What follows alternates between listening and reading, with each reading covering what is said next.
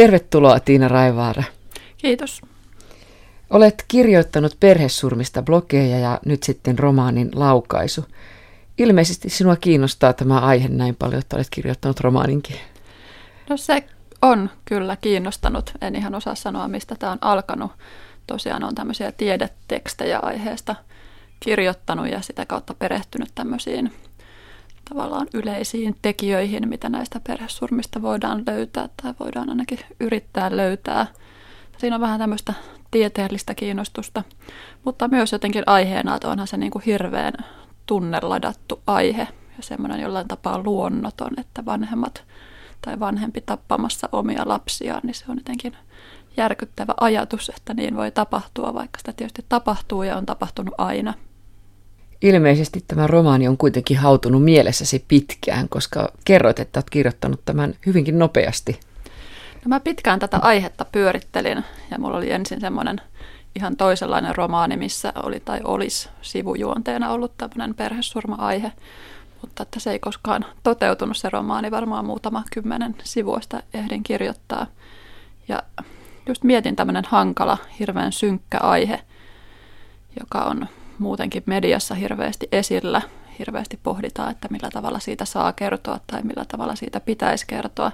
Niin mietin, että mikä voisi olla niin semmoinen kaunokirjallinen tapa kertoa siitä ilman, että se olisi vaan semmoista kauheuden kauhistelua, koska sehän on niin kuin kauhea aihe, ei sitä tarvitse alleviivata sitä kauheutta. Tai miten siitä voisi kertoa jotenkin niin, että se olisi oikeasti kaunokirjallisesti onnistunutta ja antoisaa. Ja sitten tosiaan jossain vaiheessa nämä henkilöt tuli aika vahvana mieleen, tuli tämä itse tarina mieleen. Mutta ehkä vaikeinta oli tämmöinen sopiva kerrontatapa löytää siihen. Ja joku, joka tavallaan kertoo tämän tarinan.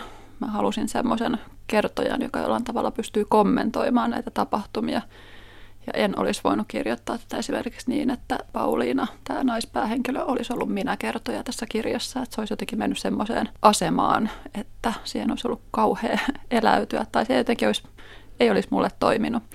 Että tätä kertojaa pyöritin pitkään, mutta sitten kun se loksahti kohdalleen, niin sitten tosiaan noin kahdessa viikossa kirjoitin ensimmäisen version kirjasta. Mutta joo, se on semmoinen yhden päivän tarina, joka alkaa aamulla ja loppuu iltaan – ja oli itselläni oleellista, että siinä on sellainen jännite koko ajan. Ja tuntuu, että senkin takia pitää kirjoittaa aika nopeasti. Ja mun täytyy jotenkin pitää siitä jännitteestä kiinni, että mä en saa sitä päästää pitkäksi aikaa irti, että sitten mä en ehkä enää tavoittaisi sitä.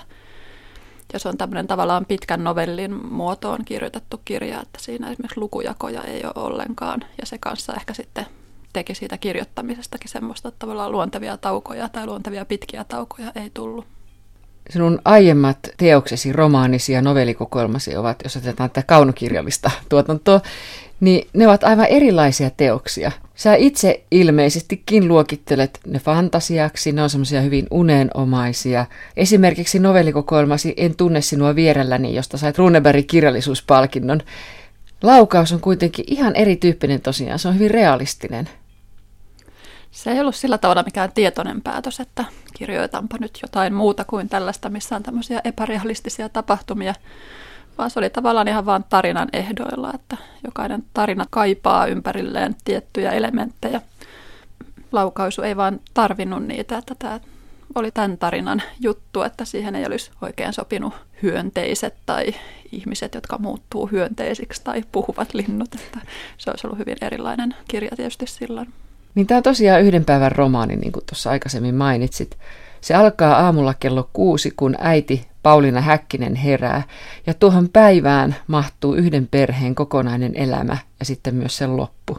Näin mä ainakin luin sen lopun. Mä tiedän, että sä oot kirjoittanut tarkoituksella avoimeksi, mutta mä tulkitsin näin. Ja kertojasi sanoo, että Pauliinan avulla voi kertoa muistakin ihmisistä, mutta Pauliinan yleistäminen pelkäksi esimerkiksi ei pyyhi hänen olemassaoloaan pois.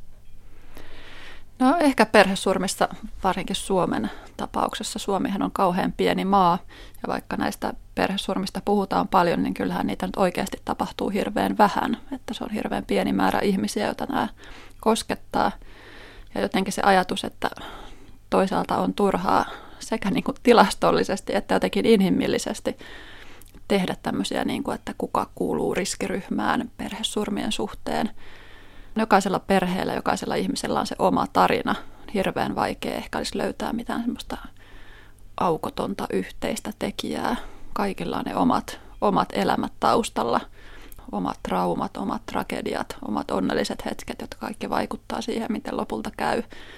Niin jotenkin en myöskään pysty kaikkia perhesurmia käsittelemään niin kuin yhtenä ilmiönä. Se tuntuisi jotenkin väärältä. Niin ehkä sitä ajatusta hain tuolla kohdalla. Vielä lisää taustoistasi, että sinä olet tohtori perinnöllisyystieteestä. Miten sinun mielestäsi tämä näkyy sinun tuotannossasi? Mä toivon, että se ei kauheasti näkyisi.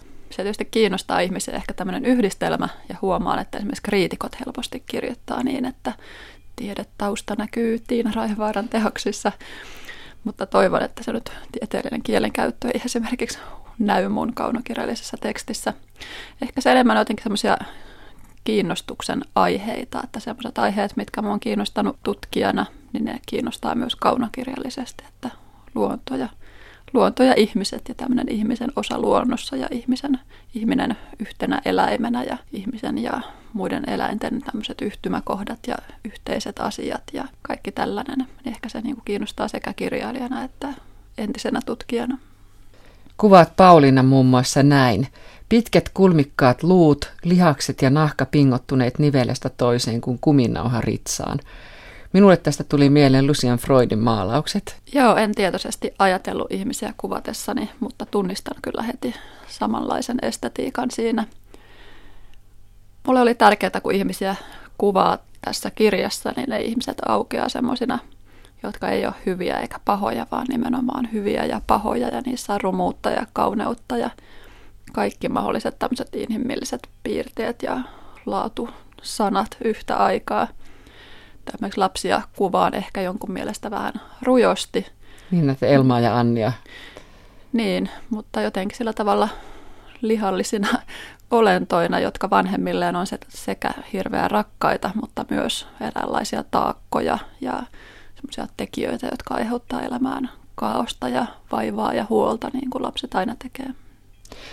Esikouluikäiset kaksostytöt ovat siis Elma ja Anni, ja kirjoitat heistä näin esimerkiksi. Olivat kuin possuja, eläimiä ja säteilivät itseriittoisuutta. He ovat myös pilaantuneita, tällaista adjektiivia käytät. Tämä on tietysti Pauliinan näkökulmasta, mistä Pauliina tarkkailee nukkuvia lapsiaan. Pauliina ja Kerkko on molemmat masentuneita, työttömiä vähän eri syistä, työelämästä jollain tapaa syrjäytyneitä. Heidän elämänsä on hirveän ihan käytännössä hirveän sotkusta. Heidän talonsa on sotkunen, siellä on varmaan homeongelma. Sinne ei kehtaa päästä ihmisiä enää vierailulle. Ja kaikki tämmöinen niin ongelmien kasautuminen, se tietysti vaikuttaa siihen, että miten ihminen näkee asiat ja kun Pauliina Kerkko on monta vuotta elänyt tällaista elämää, niin kyllähän se vaikuttaa hirveän paljon siihen, mitä ylipäätään pystyy niin kuin huomioimaan, minkälaisia havaintoja tekee muista ihmisistä. Ja se varmaan värittää sitä, millä tavalla Pauliina näkee lapsensakin. Kertoja on etäinen, toteava ja hänestä teoksen aloittaminen maisemakuvauksesta ja aamusta on tylsää, mutta aamusta ja maisemakuvauksesta hän aloittaa sitten kuitenkin tämän romaanin. Joo, tässä tosiaan on tämmöinen kommentoiva kertoja, se oli sitten lopulta se oikea kertoja mulle, kun pitkään, pitkään pyörittelin, että millä tavalla tämä tarina pitää kertoa. Siinä sen kommentoinnin taustalla on jotenkin se, että tein eräänlaista taustatyötä tätä kirjaa varten lukemalla netin keskustelupalstoja, että millä tavalla näistä perhesurmista on keskusteltu. Ja mua jotenkin kiehto se, että ihmiset tavallaan hirveästi kauhistelee. Siinä on jotain helpottunutta siinä kauhistelussa, että katsokaa, että tuolla perheelle kävi noin huonosti, onneksi meille ei käynyt. Tai joku semmoinen, niin kuin, että onneksi ei osunut meidän kohdalle. Jotenkin sillain ryvetään siinä kauheudessa, tuomitaan. Toisaalta pyritään myös ymmärtämään. Se on jotenkin hirveän semmoista monisyistä se keskustelun tapa. Ja sen takia halusin tämmöisen kertoja, joka tavallaan edustaa vähän sitä meidän tapaa keskustella perhesurmista, että se tuomitsee ja osoittaa virheitä ja kauhistelee, toisaalta pyrkii hirveästi ymmärtämään, toisaalta pyrkii osoittamaan, että hän tuntee Pauliinan. Sekin oli semmoinen piirre kaikissa keskusteluissa, että jossain vaiheessa aina keskusteluun tuli joku ihminen, joka oli tuntenut sen perheen, jolle kävi huonosti, että aina aina löytyi semmoista omakohtaista näkemystä juuri tämän perheen tilanteeseen. Jollain tapaa tämä kertoja edustaa mulle sellaista niin kuin kollektiivista kommentoijaa. Tässä on sellainen pienehkö sivujuoni tässä kirjassa, että tämä kertoja harkitsee, ainakin harkitsee ja ehkä jo on kirjoittamassa kirjaa tästä Pauliinan tapauksesta. Hän on Pauliinan entinen luokkakaveri ihan vuosien takaa, eikä ole pitkään ollut tekemissä Pauliinan kanssa, mutta silti juuri haluaa korostaa, että hän nimenomaan tunsi Pauliinan ja hän tunsi Pauliinan ajatukset ja hän ymmärtää siksi tätä tapahtumaa paljon paremmin kuin muut. Ja tässä hän tavallaan luonnostelee tätä kirjaa. Tämä viittaa myös siihen, että mullahan kulkee tässä kirjassa mukana tämä John Steinbeckin Hiiriä ja ihmisiä. Ja se alkaa tämmöisellä ympäristökuvauksella. Se on Paulinalle tärkeä kirja ja Paulina lukee sitä tässä kirjan edetessä ja miettii sitä. Niin se on myös tällainen viittaus siihen. Romaanisi alussa ollaan ulkona, sitten vähitellen sä viet ikään kuin kameraa sinne sisätiloihin ja sitten niihin henkilöihin.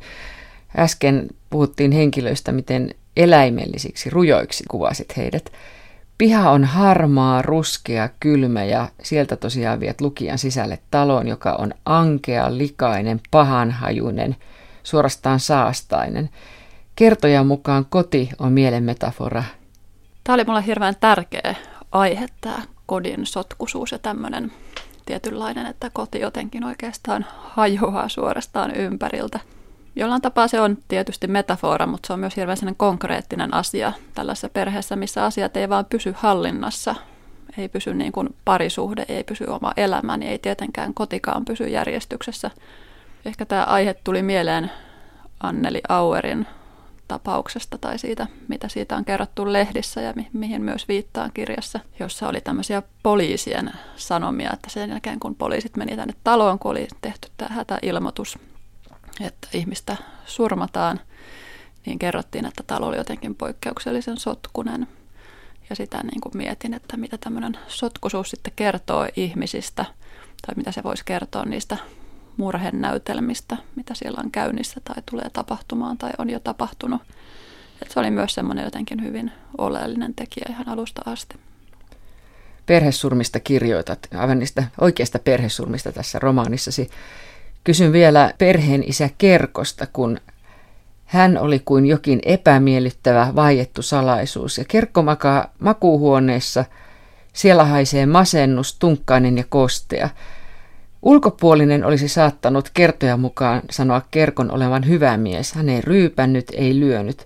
Minkä takia Kerkosta on tullut heikko ja kurja mies, jonka sisuksista elämänvoima pakeni kuin rotat laivasta?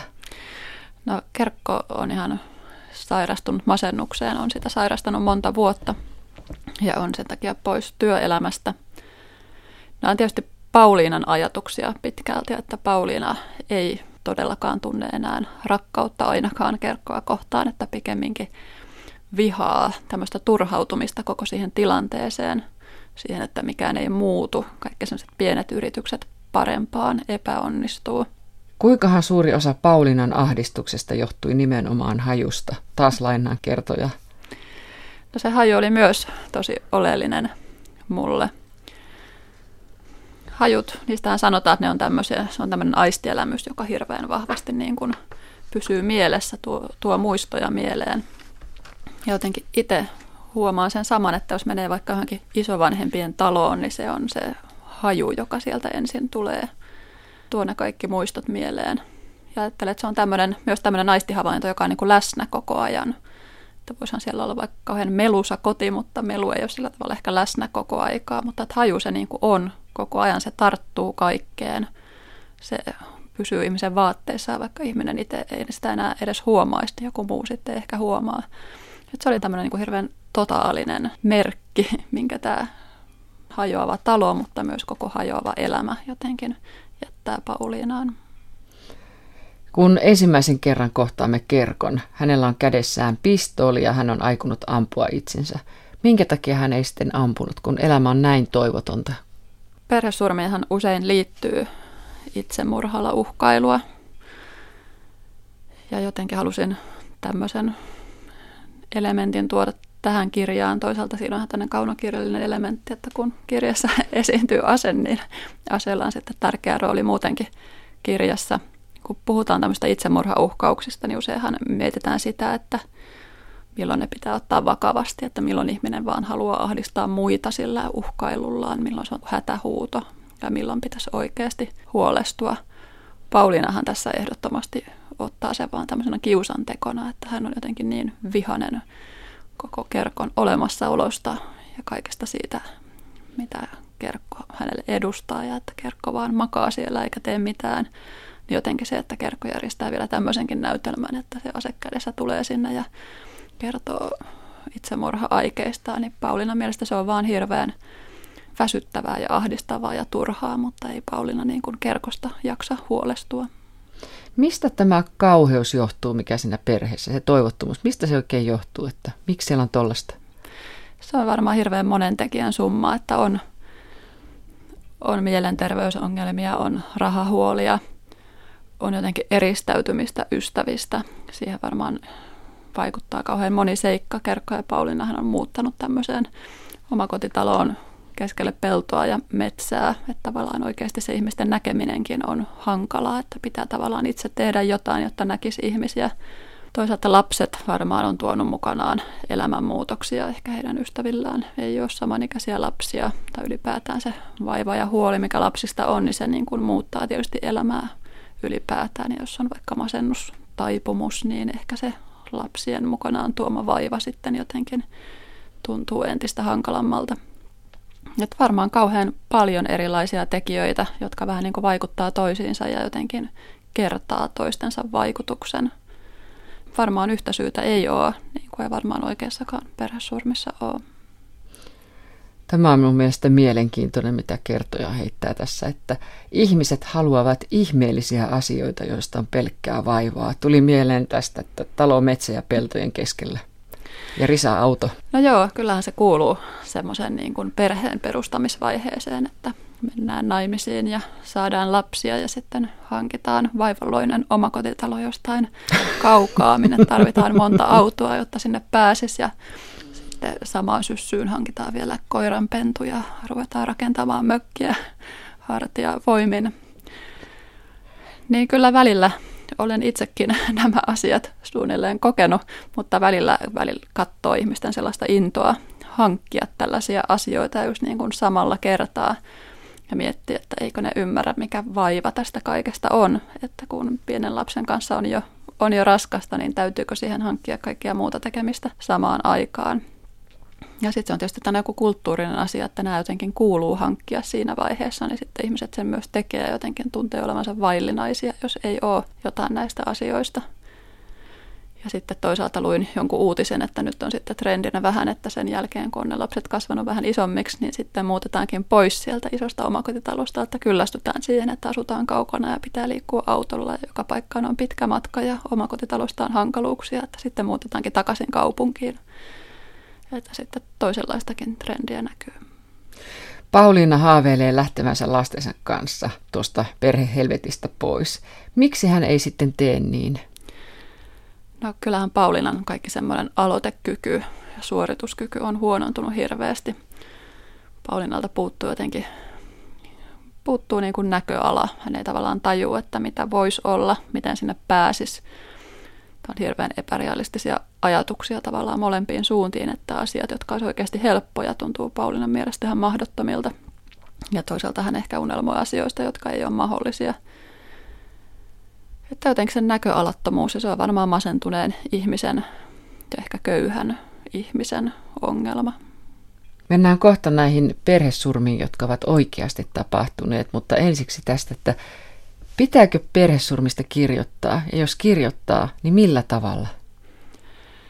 Toi on varmaan sellainen kysymys, johon kauhean moni ihminen haluaisi vastauksen. Tästä tavasta kirjoittaa, niin siitähän on puhuttu nimenomaan journalismin kohdalla, koska on olemassa tämmöinen ilmiö, että uutisoitu perhesurma lisää uusien perhesurmien todennäköisyyttä. Tai olikohan jossain laskettu, että perhesurma tapahtuu todennäköisimmin 70 vuorokauden kuluttua edellisestä se on todellinen ilmiö se, että julkisuus lisää perhesurmia. Toisaalta on hirveän vaikea ymmärtää, että mikä se mekanismi siinä on. Että voiko ihminen olla niin tyhmä tai semmoinen niin kuin esimerkkien orja, että oikeasti matkisi jotain näin kauheata asiaa. Mutta varmaan jotenkin monimutkaisemmat ne syyt siinä taustalla. On puhuttu siitä, että pitääkö jotenkin uhrit nostaa julkisuuteen, pitääkö tavallaan kertoa se tapahtuman kauheus niiden uhrien kautta, voisiko se jotenkin estää uusia perhesurmia tapahtumasta. Tai se, että pitäisikö näistä perheistä esimerkiksi kertoa hirveän paljon yksityiskohtia, jolloin ihmiset ymmärtäisivät, että he ei ole samassa tilanteessa, että tämä perhe, josta kerrotaan uutisissa, se on kuitenkin ihan erilainen perhe. Estetään täydellinen samaistuminen, niin estäisikö se seuraavaa perhesurmaa tapahtumasta. On tämmöisiä tosi monenlaisia juttuja pohdittu niiden kohdalla. Itse mietin ylipäätään, että voiko tällaisesta kirjoittaa kaunokirjallisesti. Tämä on jotenkin niin kauhea aihe, että tulisiko siitä vaan semmoista niin kuin kauheuden kauhistelua, niin kuin itsestäänselvän kauheuden jotenkin kirjoittamista muistiin, joka tavallaan kaunokirjallisesti ei välttämättä ole millään tapaa antoisa. Että mikä se olisi se tapa kirjoittaa, että taisi jotenkin nimenomaan kaunokirjallinen aihe. Se oli se mun semmoinen vähän niin kuin haaste myös itselle, että, että jos haluaisin vaikeasta aiheesta kirjoittaa, niin kirjoittaisin tästä. Se oli semmoinen oma, yksi oma motiivi. Toisaalta mietin ihan niinkin raadollisia seikkoja, että jos kerran uutisoitu perhesurma lisää perhesurmia, niin voiko ehkä kaunokirjallinen perhesurmakin lisätä niitä. Tässä oli semmoinen niin kuin kauhea ajatus taustalla. Mutta sitten toisaalta tämmöisistä pitää myös kertoa. Mulla on se ajatus, että kuitenkin, että näistä puhutaan, niin ihmiset jotenkin huolestuu ja tarkkailee sekä itseään että läheisiään paremmin, hakee apua, menee hoitoon, hakee, etsii itselleen turvaverkkoja, tarjoaa tukea toisilleen paremmin. Että jos ne kuitenkin tuottaisi hyvää ja jotenkin se hyvän toteutuminen, niin sehän ei koskaan näy uutisissa, että me kuullaan vaan niistä tapahtuneista perhesurmista, mutta kaikki ne, jotka jää tapahtumatta, niin niitä ei koskaan mainita missään. Kertojalle joku sanoo, että tärkeintä on tarina, ei totuus. Ja tämä minun mielestäni pätee näihin perhesurma-uutisointeihin, että siellä totuuttahan ei välttämättä saada selville, mutta se, että niistä muodostetaan tunteisiin käypiä tarinoita. Sehän on nimenomaan yksi uutisoinnin elementti ollut näissä ihan alusta asti, tosiaan vuonna 1985 tapahtui tämä pornaisten kuuluisa kaivosurma, jossa äiti... Niin sä olit kuusivuotias silloin. Joo, niin. äiti pudotti kolme lastaan kaivoon. Ilmeisesti mielenhäiriössä, että todettiin sitten syyntakeettomaksi myöhemmin. Ja se oli muutenkin tänne hirveän dramaattinen tapahtumaketju. Tämä äiti piileskeli, onnistui sitten piileskelemään viisi päivää tämän tapahtuman jälkeen, että häntä ei löydetty ollenkaan, etittiin muun muassa joesta onnistui piileskelemään ullakolla. Sitten tässä samassa talossa asuva isoäiti tappoi itsensä kellarissa. Ja tähän jotenkin hirveän paljon liittyy tämmöistä niin kuin uskomatonta, että voiko oikeassa elämässä tapahtua noin. Ja siitä myös kirjoitettiin hirveän dramaattisesti ja maalaillen ja just paljon maiseman kautta, että vain joki virtaa. Kun lapset ja elämä on jo kuollut, niin vain joki virtaa sitten siinä kylän keskellä. Ja edelleen, vaikka ei ehkä ihan näin tämmöisiin maalailevaan kielenkäyttöön päästä.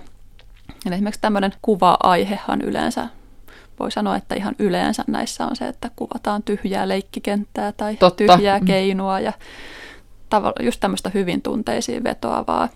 Seitsemän vuotta sitten nainen tappoi lapsensa, ensiksi antoi unilääkettä ja sitten tukehdutti heidät. Tässä yhteydessä kysyt, että onko tuollainen armelias teko? Joo, tämä kertoja tosiaan pohtii hirveän paljon tällaista, että, että mikä, tietysti mikä ylipäätään on tämmöisen tappamisen oikeutus. Ja ihan se on tavallaan turha kysymys, mutta just se, että, että varsinkin naisten tekemissä perhesurmissa on, tai missä nainen tappaa lapsensa, on usein tämmöinen ajatus, että nainen kokee jotenkin pelastavansa lapsensa joltain. Että on vaikka masentunut tai jopa psykoosissa – ja kokee maailman jotenkin niin pahaksi ja ahdistavaksi, että lapsi, lapsillekin ainoa keino pelastua on se, että äiti tappaa. Ja jotenkin tätä kautta kertaa rupeaa pohtimaan just tällaista, että, että mikä nyt sitten olisi oikea tapa tappaa, että pitääkö nukuttaa ja sitten vasta ampua. Tai että jos lapset tapetaan, niin onko sitten oikein, että tappaa myös äidin?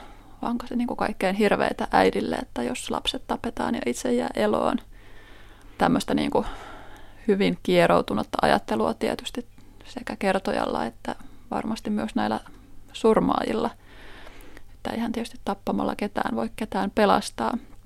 Mutta tavallaan tämmöinen tappamisen tai perhesurman oma sairaslogiikkansa, että, että minkälaista oikeutta sillä tehdään ja kenelle tehdään ja onko jossain perhesurmassa enemmän oikeutta mukana kuin jossain toisessa.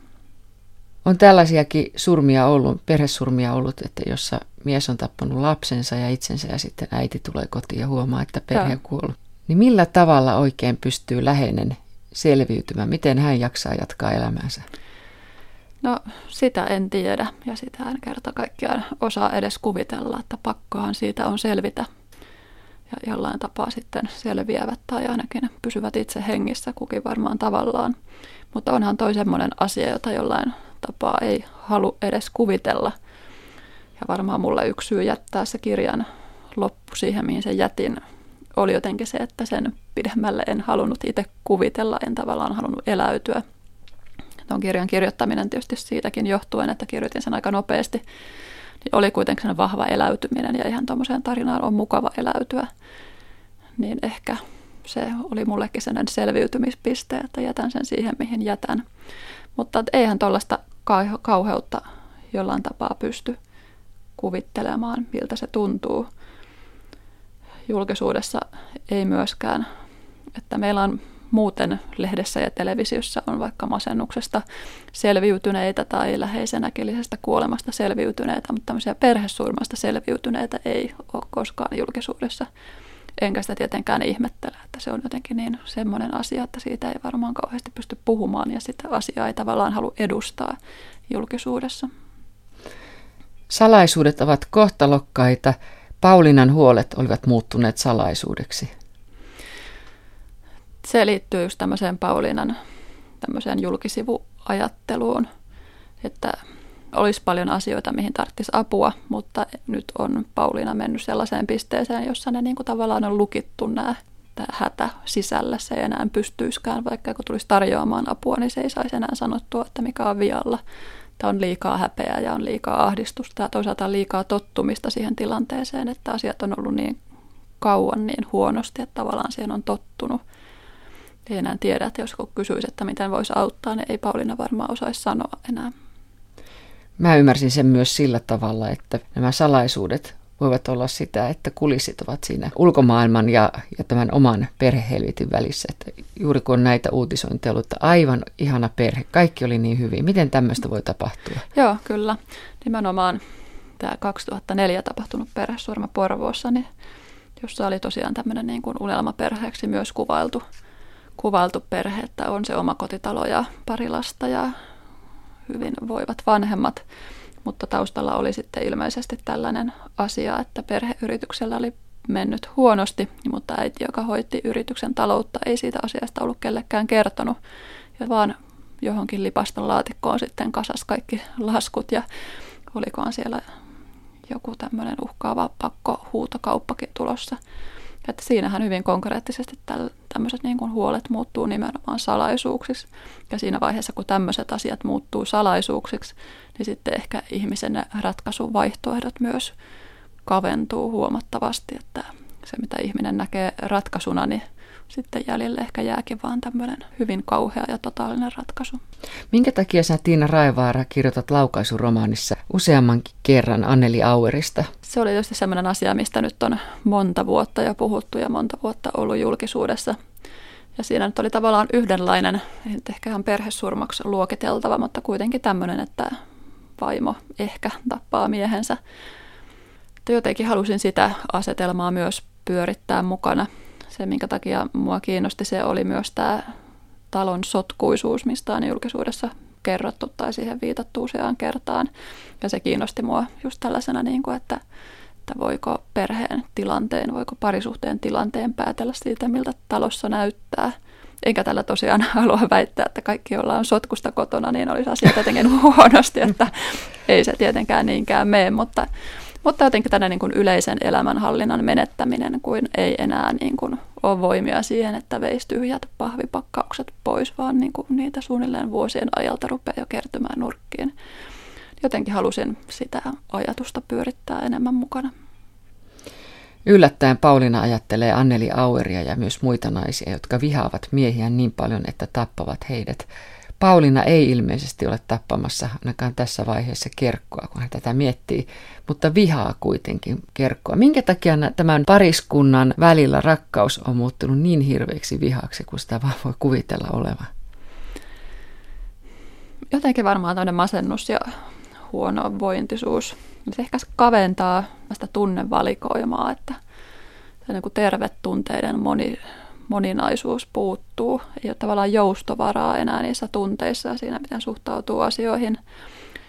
Se on varmaan semmoista yleistä turhautumista ensinnäkin siihen tilanteeseen, että kokee elämänsä niin epämukavana.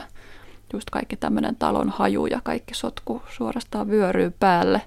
Sitten ehkä jollain tapaa niin kuin mies tavallaan symbolisoi sitä kaikkia, että kun mieskin makaa yhtenä roskana siellä kaikkien muiden joukossa, niin Paulina kohdistaa sitten kaikki tämmöiset ahdistuksen ja vihan ja turhautuneisuuden tunteet sitten kerkkoon.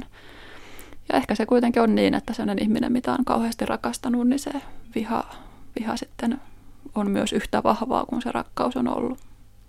Rakkaudesta kirjoitat muun muassa tällä tavalla. Rakkaus on enne tuhosta. Rakkaus on hirveä voima, mutta onko se rakkautta, kun on mustasukkaisuudesta kyse, kuinka se elää pahimmillaan vuodesta toiseen? Ja eikö rakkaudelta pääse koskaan turvaan? Mua on jotenkin kauhistuttanut se, jota tasaisesti myös uutisoidaan. Tämmöiset tapaukset, missä esimerkiksi mies ampuu entisen vaimonsa. Että on saattanut olla vaikka kymmenenkin vuotta erossa, mutta edelleen on mustasukkainen ja sitten jonain päivänä päättää, että nytpä ammun, ammun eksän ja ammun eksän jonkun satunnaisen tuttavan, joka vaan sattuu olemaan läsnä ja jota ehkä luullaan sitten miesystäväksi. Ja se on jotenkin kauhistuttanut, että eikö se tavallaan se rakkauden voima, joka on sitten ehkä muuttunut täysin vääränlaiseksi mustasukkaisuudeksi ja ehkä vihaksi, niin eikö se tavallaan haalistu koskaan.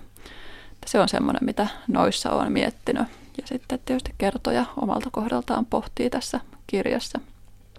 Että eikö tämmöiseltä pääse niin kuin koskaan turvaan, että jos eroa eroa liitosta, joka on jollain tapaa huono tai väkivaltainen, tai ylipäätään nyt eroa niin kuin ihmiset eroa, eikä koskaan pääse siltä parisuhteelta turvaan, että pitääkö vaan vuodesta toiseen jotenkin pelätä tai ottaa jotenkin huomioon se vaihtoehto, että se entinen kumppani saattaakin tulla ja ampua tai tulla ja puukottaa.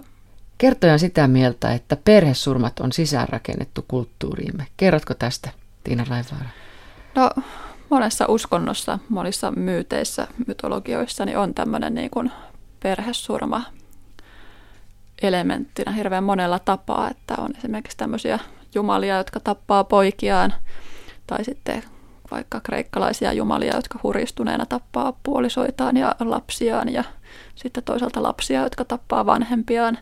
Ja että se on kyllä semmoinen nimenomaan kulttuurin elementti. Osa varmaan siitä johtuu vain siitä, että se tosiaan on ajatuksena jotenkin niin kammottava ja semmoinen niin kuin kaikkien meidän semmoisten hoivaviettien ja muiden vastainen että se on vaan kiehtonut ihmisiä ajasta ja paikasta riippumatta. Että jos haluaa kertoa jotain kauhean vaikuttavaa, joka on samalla kauheata ja vetoaa tunteisiin, niin nimenomaan tämmöinen vanhempi tappamassa lapsensa, tavallaan suurin uhraus, mitä vanhempi voi tehdä. Niin se on sen takia jotenkin tullut tällaiseksi voimakkaaksi elementiksi tai kertomukseksi. Sitten toisaalta jotenkin biologina miettii myös sitä, että Varsinkin nisäkkäiden kohdalla puhutaan paljon tämmöisestä poikassyönti-ilmiöstä, joka siis tarkoittaa ihan vain sitä, että vaikka emokettu voi olla hirveän stressaantunut ja jotenkin uhattu, tai ruokaa on tosi vähän ja se jotenkin aavistaa, että se ei saa poikasiaan pidettyä elossa, niin sitten se syö poikasensa. Ja se on tämmöinen niin kuin hirveän järkyttävä, kuitenkin evoluutiossa mukana oleva sopeuma, jolla ehkä raadollisimmillaan se on vain sitä, että emo tavallaan säästää resursseja, että tietää, että koska nämä poikaset ei selviä hengissä aikuiseksi asti, niin olisi niin kuin hukkaamista, että toi kaikki liha ja kaikki materia olisi tuossa käyttämättä. Ja toisaalta se on myös ehkä joku tämmöinen niin kuin poikasten pelastaminen, että maailma on nyt tällä hetkellä paha ja poikaset ei tule selviämään, että, että pelastan heidät tappamalla heidät. Ja sehän tosiaan on tämmöinen ajatus, mikä on nimenomaan naisia, jotka tappaa lapsia, niin on ajateltu, että siinäkin on usein tämmöinen pelastamisajatus. Jotenkin myös tämmöisenä niin kuin, ei pelkästään inhimillisenä asiana, vaan ihan tämmöisenä niin kuin eläinkunnan yhteisenä asiana, niin myös semmoisena on sitä ajatellut. biologi Tiina Raevaara, onko tuo, kun sä kerroit noista ketuista, niin tarkoittaako se myös sitä, että todennäköisesti meihin, tähän meidänkin eläinlajimme ihmisiin on sisäänrakennettuna todella tuommoinen Toivon, että se ei ole liian, liian sisäänrakennettu, eikä tietenkään ole. Onhan tämmöiset perhesurmat ihan äärettömän harvinaisia, mutta kuitenkin sen asia, mitä on tapahtunut niin kuin pitkään, vähän eri syistä. Esimerkiksi tämmöinen synnytysmasennukseen sairastunut äiti saattaa surmata lapsensa ehkä hyvin erilaisissa tilanteissa ja eri syistä kuin varsinaiset perhesurmat. Mutta kuitenkin se on jotenkin semmoinen, ei se ole pelkästään nykyajan ilmiö. Kun Pauliina alkaa tehdä asialle jotakin ja kulkee kaupungilla, niin monet ihmiset muistavat Paulinan tuona päivänä. Minusta vaikutti siltä, että, että nämä ihmiset kertoo jälkeenpäin asioista, aivan, aivan kuin olisivat tienneet paljon enemmän kuin Pauliina siitä, mitä Paulinan elämään kuuluu. Että jonkunlaista jälkiviisautta ja jossittelua. On varmasti ja erityisesti tällä kertojalla. Se on semmoinen asia, mitä tosiaan kun luin netin keskustelua näistä perhesurmista, niin siellä tuli vahvasti ilmi, että tosiaan oli perhesurma tai muuten murhenäytelmä mikä hyvänsä, niin aina jossain vaiheessa ilmestyi keskusteluun joku, joka oli tuntenut perheen tai tuntenut henkilön ja tavallaan näki jo jotain merkkejä tai jälkeenpäin luuli nähneensä jotain merkkejä. Että aina tänne jälkiviisaus kyllä tuli, tuli kuvaan tai semmoinen niin kuin, että ollaan näkevinään, ollaan muistavinaan jotain merkkejä. Ja vähän sitä samaa ilmiötä halusin tuoda tohon. Ja sehän on kauhean inhimillistä. Kyllähän sitä varmaan kaikki tekee, että jos jotain suurta ja merkittävää tapahtuu illalla, niin sitten jälkeenpäin mietitään, että kyllä aamulla oli vähän outo olo jo. Vielä lainaan tätä kertojaa. Niin moni meistä on todellisuudessa riski. No joo, kyllä. Periaatteessa mä oon hirveän semmoinen niin kuin miten sanoisi, optimisti ihmisten suhteen. Mä uskon kyllä semmoisen ihmisen niin kuin luontaiseen hyvyyteen ja ihan uskon sitä myös biologina. Mielestäni ihminen on evoluutiossaan sopeutunut elämään toisten ihmisten kanssa ja meillä on semmoinen luontainen halu olla kilttejä toisille ja hoitaa asiat niin, että meistä pidetään ja me ollaan niin kuin ihmisyhteisön osa. Eihän meistä ole mihinkään, jos meillä ei ole muita ihmisiä luona. Että en mä sillä tavalla mikään synkistelijä missään nimessä ole. Mutta ehkä sitä kautta, että tosiaan kun on esimerkiksi yritetty löytää tämmöisiä yhteisiä riskitekijöitä perhesurmiin ja tehty sitten erilaisia taulukoita ja tilastoja, että mitkä niitä tekijöitä on, esimerkiksi mielenterveysongelmat ja rahavaikeudet ja, ja tämmöiset, mitä jokainen ehkä kohtaa jossain vaiheessa, niin kauhean moni meistä sopisi niihin tilastoihin. Esimerkiksi ero on yksi sellainen tekijä, joka nimenomaan lisää perhesurman todennäköisyyttä ja kuinka moni nykyään eroaa tai siis on aina eronnut että moni meistä sopisi sinne tilastoon, mutta sitten toisaalta suurin osa meistä ei missään nimessä päädy niihin lopullisiin tilastoihin. Että se on kiehtonut jotenkin ajatuksena, että mikä on sitten lopulta se erottava tekijä, että minkä takia joku joutuu ja päätyy tämmöiseen ja toinen ei.